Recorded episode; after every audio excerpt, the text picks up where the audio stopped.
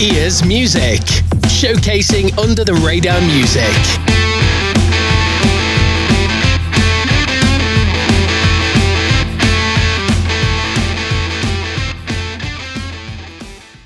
Yes, everyone, welcome back to the show. So, this week's guests are back with a new album that's been almost 25 years in the making from being in the thick of the Britpop scene in the 90s. The Kynd are back with a brand new album and it's called Timelines. We've had him on the show before. It's frontman Mr. Paul King. How are you, Paul? I'm good, thank you, man.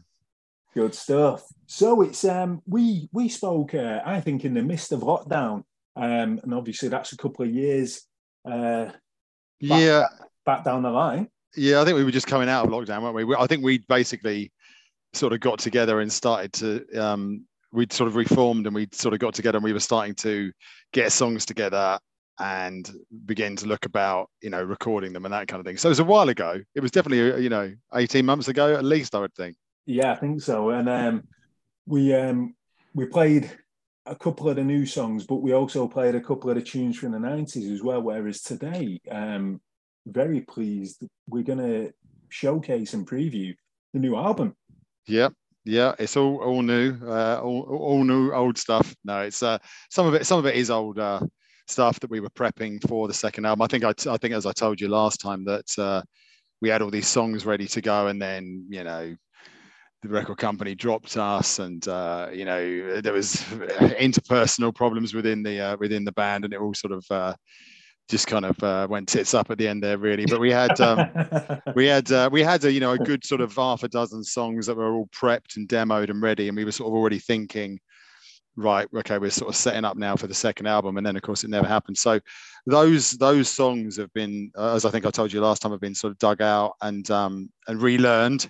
And uh and then we've written a few new ones as well. And um yeah it's very much i think all along we've always kind of felt that it would be really interesting to make uh the album the second album that we would have made had we not split up you know th- th- this is kind of potentially the album that would have come out in about 2001, 2002.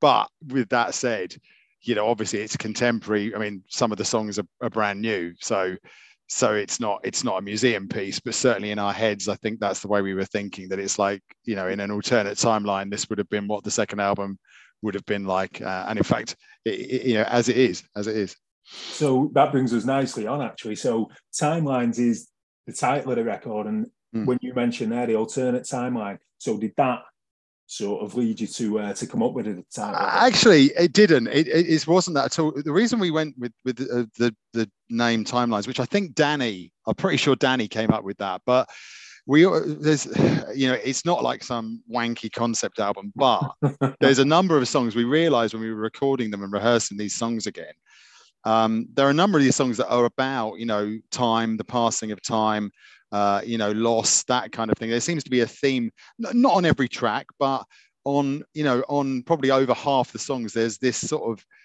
this sort of almost like an unspoken kind of theme. Um, and we wanted to reflect that. And, uh, you know, I think, I mean, I, I, think I wanted to call the album Timepieces, but uh, Tristan, our bass player, didn't like that because uh, there's apparently a, a, an Eric Clapton greatest hits or something that's called that, which is, you know, fair enough. Um, and we had, you know, we had other things like um, hourglass, which is a word that's mentioned in in one of the songs on the album. Um, Time will tell, I think, was a was another one. Time and tide, I think. Uh, but in the end, yeah, we, we the one we the only one we all really agreed on was timelines, and I think that was Danny, our guitarist's suggestion. Um, but it just really is to reflect, really to sort of reflect that you know it's the the, the, the some of the songs have this sort of theme of you know, a loose theme of passing time and uh, that kind of thing. So I think it's fair to say then that in the writing and recording, I mean, obviously, like you say, a couple of the songs um, are from circa maybe 99, 2000 with a view of releasing it in 2001 or 2 mm-hmm. But when you when you're all in the studio, then is it fair to say that you were in a reflective and a celebratory mood? So reflecting on past glories and what happened and also celebrating a chance to get back together and looking forward to the future? I think to an extent, yeah. Uh, Yeah, uh, we went back to the same studio that we recorded our first album in again. Oh, just, right. So it was the same studio then, was yeah, it? same producer. Um, uh, all of that. And, and actually, the, the studio hasn't changed at all. It's, it's like a bit of a time warp, you know. But again, timelines do the time warp. Yeah, that's right. That's right. But uh, you know, and, and and actually, I mean, it's a great studio. So it was recorded at Bark in Walthamstow, which uh, and it was produced and recorded and engineered by Brian O'Shaughnessy, who some uh, your listeners may know from having worked with people like Primal Scream and um, My Bloody Valentine and Dodgy uh, and, and, bands like that back in the day. Uh, Beth Orton as well. I think he did some of her stuff. Oh, yeah. Um, uh, yeah, I love Beth Orton. Um, anyway, um, so yeah, we went back there, but I have to say it was. You know, it feels very uh, now. You know, it feels very vital and feels exciting. You know, as I say, uh, some of the songs are brand new. Um, and even the older songs, you know, they don't sound dated. They, you know, they're very easy for us as musicians to inhabit, you know, and get up on stage and play and that kind of thing. And so I don't think it was that reflective. I think I think we were just, you know, wanted to get in there and do our best and uh, and come up with a with a with a good album, which we've which we've done. I know we're all really happy with how it's turned out and how it sounds, you know. So if you could describe the album in one snappy sentence, what would it be? Uh, um, I would I would say it's it is glittering. No, it's hang on. It, it's shimmering, melodic indie power pop with big catchy choruses. That's how I would describe it. I love that. That is the tagline right there, isn't it? right then, we're gonna we're gonna spin a tune from it now, and I thought it was um, I thought it was satanized. It's satanized. Yeah, yeah, no, it's not satanized. We're not like some kind of devil worshipping, you know, heavy metal band. Uh, uh, no, it's uh, Saturn satanize. So, just tell us a little bit about writing this song, then. Uh, so well, I mean, lyrically, I guess it's about it's it's really just just a kind of a love song, but it's about a girl um, with uh, kind of browny, hazily sort of eyes. Uh, I initially uh, I sort of had this idea of writing a song called um, "Satin-Eyed Child," which I thought sounded like some lost Marc Bolan thing. But anyway, that eventually that eventually morphed into "Satin Eyes." I just like the idea of uh, you know, a, a, woman with eyes that are, you know, Kynd of distant and lonely looking, you know, lonely like a planet, you know, that kind of thing. Um, but it's very Byrdsy, you know, it's a very up tempo, jangly. So yeah, we're we're all big fans of the Byrds in in the band, and uh, this is probably the most Great Byrdsy, idea. yeah, probably the most Byrdsy track we've ever done, really. Um, yeah. Well, we're going to give it a spin now, and Paul, it's over to you to introduce it. Uh, right. So this is uh, the kind with satin eyes.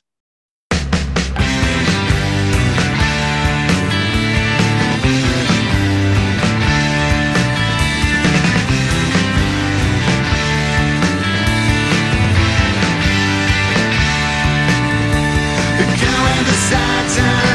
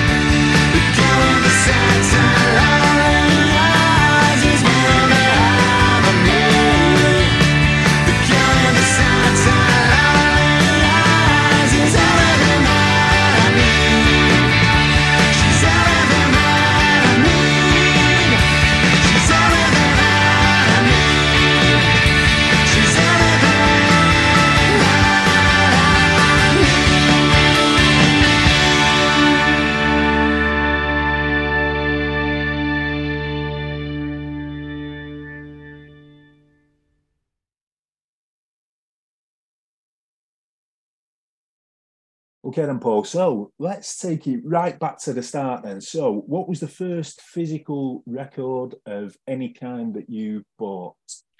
Uh, it was uh, an Adam and the Ants single. It was Stand and okay. Stand and Deliver. Um, it was on seven inch vinyl, um, and I, I, I, loved it. I played it to absolute death. You know, you, it was the first record I'd ever owned, so it was the only record I could play. And my, you know, my parents were just absolutely sick of it after half a day. I just on and on, you know, A side and the B side. You know, the B side was a song called "Beat My Guest," which uh, uh, is actually all about that kind of um, uh, weird kind of sadomasochistic things. But um, I had no idea about that at the time. You know, I was only a, a little nipper. But um, but yeah, that, that was the first one. I, I, still really like that record. You know, I still think Adam and the Ants are a damn good band. Um, they're quite a weird band, actually. I mean, they don't they are a little bit out there, aren't they? But they, yeah.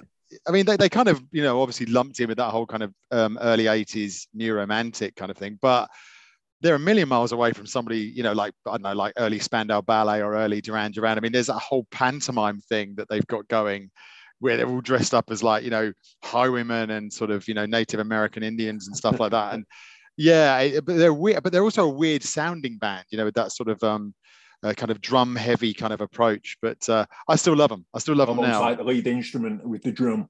Yeah, that's right. It's a very unorthodox sound, but um, but very distinctive. And uh, yeah, I, I I've got no shame or embarrassment about that being my first single. I, I still think that's a cracking song. Have you still got it now? Is it still in the collection? I have actually, yeah. I oh, have. yes, it's yes. barely it's barely playable. It's barely so playable. scratched. It's so scratched, you know, uh, from playing like playing frisbee with it or something. But yeah, I do I do still have it. You know, it has I would never get rid of it. It has tremendous uh, sort of significance, you know, in terms of that kind of nostalgia factor, you know. Brilliant. Well, we're talking about your album and it's and it's out this month. So I'd rather talk about Adam and the Ants, but anyway, go on. and we've been running a competition over on In Your Ears uh, to win a bundle. So, guys, you need to hit up the socials and uh, and get involved there. But Paul, just tell us about you guys being in the studio again after all this time. Um, so the studio was was a lot of fun. Uh, as I said, it's um, it's a little bit of a sort of a time capsule in Bark Studios. It hasn't hasn't really been kind of updated, um, which again ties into that whole kind of thing that I was saying about where it's almost like, well, this, you know, this could have been the album that we would have recorded, you know, and, and even down to it was being recorded on the same gear, um, you know, and, and there's things like sometimes the, um, so I think it was Danny described it as a bit like the Millennium Falcon that sometimes the desk sometimes the desk doesn't really work and you have to bang it and uh, and then it would come back to life. And it's it's all a little bit sort of yeah a little a little bit um, faded glory you know but but Brian's still got a great set of ears. Uh, he's still a great producer. Um, and I mean I, I you know everybody always thinks that their latest stuff is the best stuff that they've ever done. That's just that's just what musicians are like you know but I really do think, you know, and I, am sure I speak on behalf of uh, Danny and Tristan um, in the band when I say this, that I really think that this blows our first album into the weeds. You know, it's just it, this is the album we were we were kind of born to make. You know. Amazing. Well, we're gonna we're gonna spin another record now from the album, and this is my pick. So I was having I've been lucky enough to have a preview, and I was having a little listen, and this song just blew me away. It gives me um, I don't know if you're going to agree with me, Paul, but it gives me a little Small Faces meets Early Stones vibes. Absolutely, especially, especially the intro and um, it's whispers and tones. I just want you to tell me a little bit of the story around it. Um, so, uh, well, lyrically, it's kind of a heavy, heavy subject matter. Really, it's about a. Uh, like a, a, blind child who's um, essentially sitting in church raging at God, you know, um, uh, and I mean, really, it's it's about it's about how you reconcile, you know, faith in in a kind of a, a benign God, you know, with with having this disability and uh, and how that would maybe keep you apart. You know, sort of trying to get into the head of somebody who has that kind of disability. It was sort of sort of influenced um, a little bit by a by a poem by uh, Wilfred Owen, which is a, oh about, right, okay, yeah, yeah, you know the old First World War poem. Yeah, it's yeah. Sort of there's a there's a poem that he wrote called Disabled, and it's about it's about people that were you know injured, had their arms and so legs blown people, off. Yeah, casualties within the right.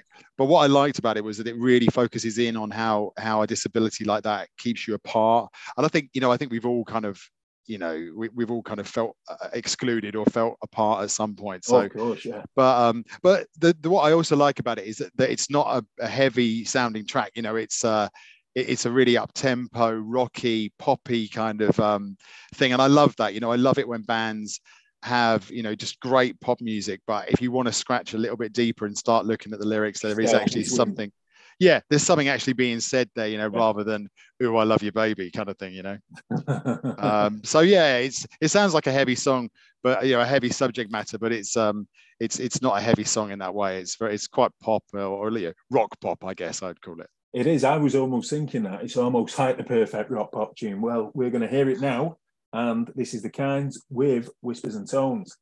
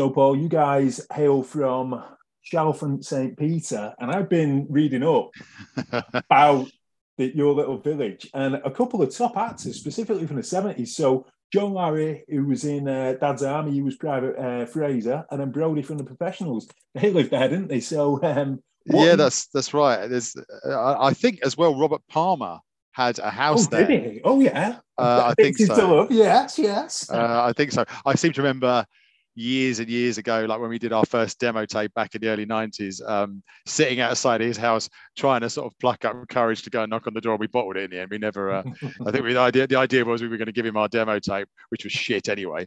Um, and, uh, you know, he was going to say, hey, I'm going to make you boys stars, you know, or something like that. Anyway, um, it's funny, that you know, people people often talk about this Chalfont St. Peter. We went to school in Chalfont St. Peter. It's where we met, you know um, and it's where the band formed. And people sort of talk about it like sort of laughing up their sleeve because I, I think a lot of people think it's a really posh town and they sort of feel like a little bit, oh, you know, you must be posh boys kind of thing. But uh, it's right next to Gerrard's Cross, which is a really posh place. Oh, but, yes. But Chalfont St. Peter, you know, actually, there's bits of it that are pretty horrible. It's quite rough. Um, I, I, you know, I took my wife to a uh, to a pub in Chalfont St. Peter just a couple of weeks ago, and we'd been in there about five minutes when two people, two separate people, started to have a go at us, and and and you know it felt like it could kick off. It's quite a rough place. It's not as nice as people think. It's really you know really posh. I think bits of it are horrible. I suppose it does depend on the pubs you frequent. well, that maybe that maybe that is. Uh, there's a lot of you know, it's a town, and there's a lot of nasty townies. Let's just put it that way, you know. I mean, there are anywhere, aren't they? But yeah, I just wanted to, um, I just wanted to, I suppose, get an idea of what coming, how coming from there impacted the early days in the band and formed the band. Um, I don't know that it really specifically uh, affected us or influenced us really other than you know of course it was you know just it was geographically it was where we yeah it was where we it was where we all met i don't know that we, our music's particularly influenced by the town we came from um, I mean, I'm not from there anyway. I, I live about 10 miles up the road, but the other two guys uh, and our original drummer were all there and we all went to school there and that's where we met. So, yeah, it sort of, uh, you know, it looms large in the Kynd story without a doubt, but I don't know that I could really sort of say, oh, you know, it's had any effect on how we sound really. so you're 10 miles up the road where you can get uh, less aggro having a pint. oh no, it's even, it's even shitter where I'm it's even shitter. okay, then. so are you guys? Um, we've got the album coming out this month, and are you going on tour to support the album? Have you got anything special lined up live? Um, we've got some gigs. I don't think we're going to tour as such, uh, although you know if somebody like Ride or the Charlatans or Primal Scream came came a knock in, we would love to have a little support slot with them uh, going around the country. If you're listening, if you're yeah, yeah, yeah, yeah, yeah, yeah. uh, you know, but uh, no, I think I think what we're going to do. We've got some gigs lined up. There's a few that I can't really tell you about at the moment, but we have. Um, so we have a gig this. Um, uh, well, actually, I, I was going to say we're going to have a gig this coming week, but probably it will have uh, already been and gone by then. Uh, but we are playing in Oxford, for instance, at the Jericho Tavern on the 16th of June. Um, and we're playing with uh, uh, another great band called the Institutes, uh, which some oh, they are a good band, yeah, yeah, yeah, yeah. We played with them before. We played at a festival at Speakeasy Festival, and I think actually, I think I should be better prepared for this, but I think that the the gig on June the 16th is uh, being presented by the Speakeasy fanzine uh, guys and girls. So yeah. Okay, and so you said that there's a couple in the works that okay, you're not going to reveal here. But yeah, fans, there are. Can, so um, get on the socials and uh, keep looking out. And I, I, always liked what the Stone Roses did. You know that the Stone Roses never went out on tour; they just did special occasion little, uh, little one-off gigs. Um, yeah. Uh, yeah, they were they were obviously a little bit bigger than us, you know, Spike Island and stuff like that. But um, but that's that's kind of what we're doing. You know, it's uh, little select gigs every month or every couple of months, and um, yeah, there'll be more to be revealed. So you know, watch our watch our social media and uh, you come and see us. We're a damn good live band. Well, now that I can believe absolutely.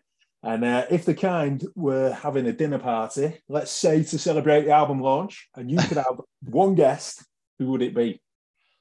Um, that's a good question. I, do you know what? It's a it's a bit of a stock answer, but I'm going to say Paul McCartney because uh, Macca, Macca, Macca, yes. You know, I think I think the Beatles are, pro- are probably uh, the band's number one influence. You know, along with a lot of other you know kind of uh, melodic guitar pop bands, you know, like REM or the Byrds or the Who or um, you know the Stone Roses or the House of Love, Blur, you know, lots of those, lots of those sort of bands. But I think if you know, hand on heart, our number one sort of influence for, for all of us in the band is is probably the Beatles. So, but having said that, I'm just thinking as I'm saying that, I'm just thinking, but actually, probably Keith Richards from the Stones would be a more fun guest. Um, so anyway. Keith, is there a cooler man that's existed than Keith Richards? I don't, I don't think so. I don't think so. He is up there, isn't he? Absolutely. And of course, I mean, the Beatles, what they, they when you listen to the albums as they developed, so you're talking like Peppers, um, onwards, really. Um, I suppose Revolver as well. But I always find it, it blows my mind that there are only four members in that band.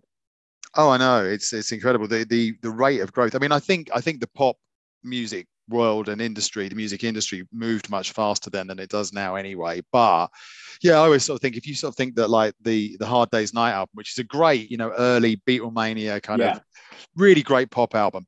If you think there's only what what um uh, like a couple of years between that and Revolver, you know, it's only like two years between sort of Can't Buy Me Love and Tomorrow Never Knows. You know, it's that's that's quite some evolution, and and not only you know not only that, but they did it in such a way that it, it felt like a very natural progression and managed to basically take all their fans with them. That's the thing. That's the thing with the Beatles. I think it's amazing is that they were utterly, utterly envelope pushing, but at the same time always really commercial. You know, you could yeah. they were never going to alienate anybody because their songs were just so melodic and so good that within that framework they were also able to really.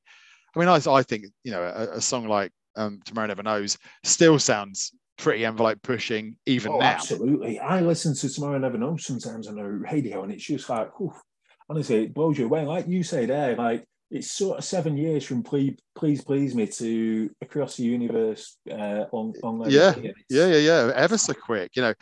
and it's not even just the Beatles. If you think about just how much the pop music or the rock music scene changed from like 1963 to sort of 1970, uh, it's it's incredible you know, I mean, there's not, I mean, don't get me wrong, you know, uh, things obviously evolve now, but there's not really much difference between what was on the radio seven years ago and what's on the radio today, really, you know, in terms of modern contemporary music.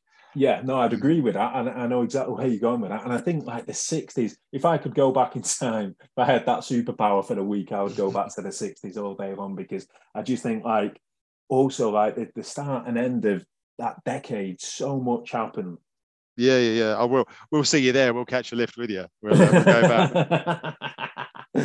okay, so In Your Ears music, we're all about supporting budding artists as well. Um, and somebody who's been there and done it, of course, through another amazing movement, which was Britpop in the 90s. Have you got any advice to somebody that might be picking up an instrument or a microphone for the first time? Uh, well, first thing I would say is don't listen to anybody who's got any advice to give.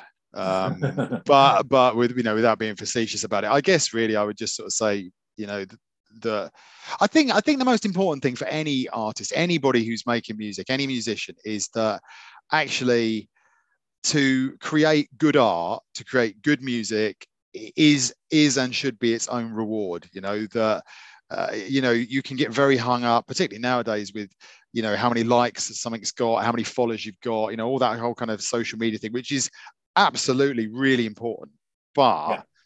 but you should also, I think sometimes for some musicians, it can almost sort of detract from the joy of making the music and creating the music. And actually, you know, of course, we all want recognition. We all want to sell a lot of records. We all want to make a little bit of money. But but you know, the first and foremost thing really is is just it's enough to just create some really bloody good art. Um, and and that that is uh, you know, and other than that, I guess practice hard, play live as often as you can if that's your thing, if you're that kind of band, and um, uh, and just yeah, always remember hone your craft. Absolutely, absolutely that. You know, um, they always say, don't they, that a live gig is worth ten rehearsals or something like that because yeah that's yeah you, you've got to make your mistakes um, uh and yeah absolutely that learn your craft um, which isn't that easy these days because there aren't many live music venues like there no. used to be but uh, but yeah, that's the main thing. But yeah, I, it's a bit of a hippie-ish answer, but I would just say, just remember that creating great art is its own reward. I like that, and I think people will take a lot from that as well. And talking about the independent scene, is there anybody out there who's caught your eye recently? Uh, well, I think you asked me this last time we were we were chatting, and um, I think I said the, um, a lady called Hazel English, who is oh, a, um, and I still, you know, like two years, 18 months later, or whatever, I was still really into her, you know, great sort of shoegazy, uh, sort of dream pop kind of thing. But um, somebody I listened to just the other day because we are doing a gig with them, and I, I, I did not heard their music before, was a, a band called uh, Syracuse. Oh, yeah, um, yeah. I don't know if you know them, but anyway, we're, we're they're supporting us actually on um, uh, on uh, the 16th of June, along we, we, I think it's a joint headliner with the Institute. So it's the Kynd, the Institutes, and I think Syracuse are the sort of first on. But they're really good. I was checking some of their some of their music out. It sounds very uh, early 90s, which I like, you know, a little bit sort of early Ride, early kind of Primal Scream. It sounds, you know, it doesn't sound that that Britpop. It's more like that sort of slightly earlier indie stuff from the sort of late 80s and the early 90s. But um that said, I think the singer, um, he's kind of got a bit of uh you know Liam Gallagher sort of swagger in his ways. Bit yeah, swag. yeah. Um, and the other band I really like as well that I uh, actually I'd, I'd, heard them before. Um, I met them. We were doing a gig a couple of weeks back down in Hastings, uh, and they they just turned up. Uh, is a is a duo called Big Reference who um, are actually supporting us at our next gig, which will have I'm sure will have come and gone by the time this is broadcast. But um, they're really great. They're, they're, they're a male female duo uh, very pastoral, kind of uh, folky. It's just really nice music. You know, it's well, well written, well played, and well sung. So I'm um, taking it they harmonise as well. Yeah, beautiful yeah. harmonies, really nice. And I, am a sucker for that kind of thing. You know? I am I, as well, so I, I love it. Yeah. Uh, yeah, big reference and uh, and Syracuse, and also good old Hazel English, who I've been obsessed with for at least two years now. and I tell you what, Hastings is a beautiful part of the world, isn't it? Well, it is now, but do you know? I we like there, it. You know, I we, do. We, we went there. We did a gig there in uh, back in the nineties. On we were on okay, okay. and I, what we remember, our overriding. I don't remember the gig, but what I do remember is that it was a bit. We were playing somewhere in a I think it was called the Crypt or something like that, the venue. Um, but it was it was in a bit of what, what was at the time a bit of a rough area. Rough area of Hastings, eh? The Battle of Hastings. That's it. Yeah, it was the Battle of Hastings was happening outside as we were um, outside the joint. It, it, didn't want to catch an arrow in the eye, you know. So, um, but the guy who ran the venue took one look at us. We kind of had long hair and looked a bit sort of Indian, a bit artsy, I suppose. And he said. Uh, I tell you what, lads, you better not go out and get something to eat because uh, you won't be coming back. Um, so, uh, so he fixed us up something in the kitchen, and that was my overriding memory. But of course, now it's beautiful. It's like it's sort of a bit like um, it's sort of a bit like the new Brighton in a way. It's very uh, very it bohemian, is, yeah. very artsy. I like it. Yeah, bohemian, yeah, that, that was the impression. I, I mean, Brighton, wow, I, I just love that place. But yeah, I thought Hastings was quite bohemian, but I love that. So the gig promoter's like, you better not go and get a kebab because you're not coming back. Absolutely. He was like, you sure never make it back. Paid you by this point as well. so he needed to get his money's worth. That's, that's right. That's right. He's going to sort of send us out there and do away with this. But um, but yeah, so that was my overriding um, my, my overriding memory of Hastings. But that was uh, thankfully replaced by um so a lovely gig. Or we actually did three gigs in one night at a little sort of clubs. It's uh, this thing they oh, do. That, that's old school. Yeah, it's very punk rock. You know, you get yeah. up there and you just do. We did half an hour, I think, each one. So you just blast out six or seven numbers, grab the gear, down the road, off to the next one. And there's lots of other bands doing the same thing. You know, so it's uh, it was fun, really fun. Yeah. So what were what were your timings then? Was it like all in the evening, or did you have a matinee on the go? No, that was all in the evening. Um, I think it's a week long thing that uh, that culminates on Shrove Tuesday on Pancake Day. So it's called something like Fat Tuesday. Uh, and that was when we played. So it was a midweek thing, but it was packed. The town was just packed with people wanting to see live music. Um, and that's where I met the the uh, the uh, people from uh, Big Reference, this the, the, band I was just saying about. Did, did the uh, gig promoters cook for you this time? Did they nut you up a pancake? there was no food. I was really disappointed. No food. I had to go to some dodgy uh, chippy. Um, but anyway. Bit of an eye opener. yes. So you finally got that kebab in Hastings. 25 right, years yeah. on. Uh, and I didn't get killed for it, so it was good. Paul, thank you so much for coming on, mate. Um, we've had great fun again, as we did the first time. Yeah, my pleasure, man. Always nice to speak to you. Absolutely, and uh, I've loved chatting. And best of luck with the album. And like you've said, you have got a gig this week. This show will probably go out after that gig's been and gone. But best of luck with it. I hope. Yeah, uh, don't forget that we are playing uh, in Oxford on the 16th of June with uh, the institutes and also with this band Syracuse, who are really good, and you should you should be checking them out. Amazing. And uh, I'm going to hand the reins over to you because we're we're not quite done yet. So this is over to you because we're going to hear one more tune from the new album, and it's going to be your pick. And I want you to tell us a little bit about it and then introduce it. Uh, so the song that uh, I'm going to pick is a is a song called "Older," which is actually our most recent single. Um, it's really about uh, the end of a long distance kind of love affair. Um, and again, it's just one of these songs that deals with you know the subjects of kind of passing time, feelings of loss, you know, moments that can never occur again. Um, I like that. I, I, like that. Yeah, I, I think about it. Moments that can never occur again. Yeah, oh, there's a line in the song. It says, um, "A time once lost um, is never regained." Um, yeah. And uh, but yeah, it's uh, it's a it's a good song. I think the band have done a really good job with it. I'm pleased how it's turned out. People tell me that it's got a very catchy chorus, very anthemic chorus. So that's that's that's good. But uh, yeah, so this is called Older.